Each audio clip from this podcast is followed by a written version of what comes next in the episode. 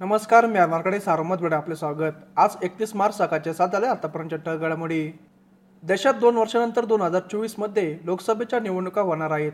त्या दृष्टीने भाजपने काम करायला सुरुवात केली आहे. भाजपचे मिशन दोन हजार चोवीस सुरू झालेले आहेत. प्रत्येक प्रमुख नेत्याकडे लोकसभेच्या दोन मतदारसंघाची जबाबदारी सोपवण्यात आली आहे.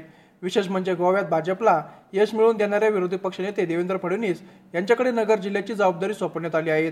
गत विधानसभा निवड- निवडणुकीत राष्ट्रवादी नगर जिल्ह्यात जोरदार मुसंडी मारली. सध्या आघाडीचे तीन मंत्री आहेत. परिणामी जिल्ह्यात राष्ट्रवादीची मोठी ताकद आहेत.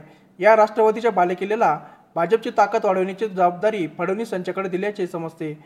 त्यामुळे आगामी काळात जिल्ह्यात राष्ट्रवादी विरुद्ध भाजपा संघर्ष पेटण्याचे न्याय दिसत आहेत. संगमनेर तालुक्यातील बोरवन सराटी परिसरात टेकडवाडीत लोकवस्तीत जमिनीला अचानक भेगा पडल्याने येथील न- ग्रामस्थ भयभीत झाले आहेत. बुधवारी सकाळच्या सुमारास हा प्रकार उघडकीस आला आहे.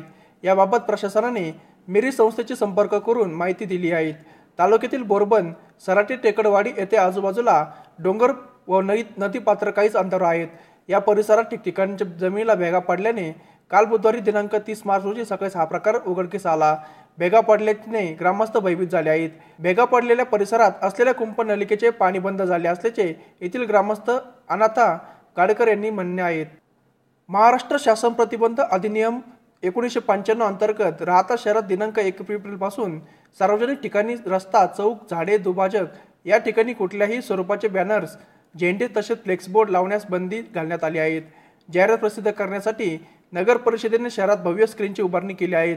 या स्क्रीनवर नागरिकांनी आपल्या जाहिराती प्रसिद्ध करावे असे आवाहन करत नियमाचे पालन न करणाऱ्या नागरिकांवर कडक कारवाई केली जाणार असल्याची माहिती प्रशासक चंद्रकांत चव्हाण यांनी दिली. राहता शहरात गेल्या अनेक वर्षापासून फ्लेक्सबोर्ड लावू नये यासाठी नगर परिषदेने ठराव नये.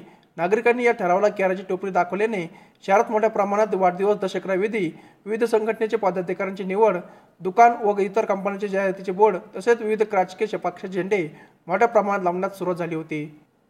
दोन हजार बावीस तेवीस या वर्षाच्या खरीप हंगामाकरिता एक लाख टन युरिया आणि पन्नास हजार टन टी ए पी तसेच रब्बी हंगामासाठी पन्नास हजार टन युरिया म्हणजेच दोन लाख टनाचा खत संरक्षित साठा करण्यास कृषी विभागाने मान्यता दिली आहे. याबाबतचे परिपत्रक जारी करण्यात आले आहेत. मागील खरीप हंगामात खतांचा तुटवडा होऊ नये यासाठी सरकारने बफर स्टॉक केला आहे. त्यामुळे शेतकऱ्यांच्या पुरेशा प्रमाणात खते मिळाली होती. त्यामुळे आता यंदाही सरकारने तसाच निर्णय घेतला आहे. महत्वाकांक्षी सुरत हैदराबाद ग्रीनफील्डच्या प्रकल्पाच्या अहमदनगर अक्कलकोट या दोनशे पस्तीस किलोमीटर लांबीच्या टप्प्यास केंद्र सरकारची मंजुरी मिळाली आहे. या रस्त्याची भूसंपादन प्रक्रिया लवकरच सुरू करण्यात येणार असल्याची माहिती खासदार डॉक्टर सुजय विखे पाटील यांनी दिली. हा महामार्ग अहमदनगर जिल्ह्यातील नगर आणि जामखेड तालुक्यातून पुढे बीड उस्मानाबाद सोलापूर या जिल्ह्यात जाणार आहेत. नगर आणि जामखेड तालुक्यातील विकासाला चालना मिळणार आहेत.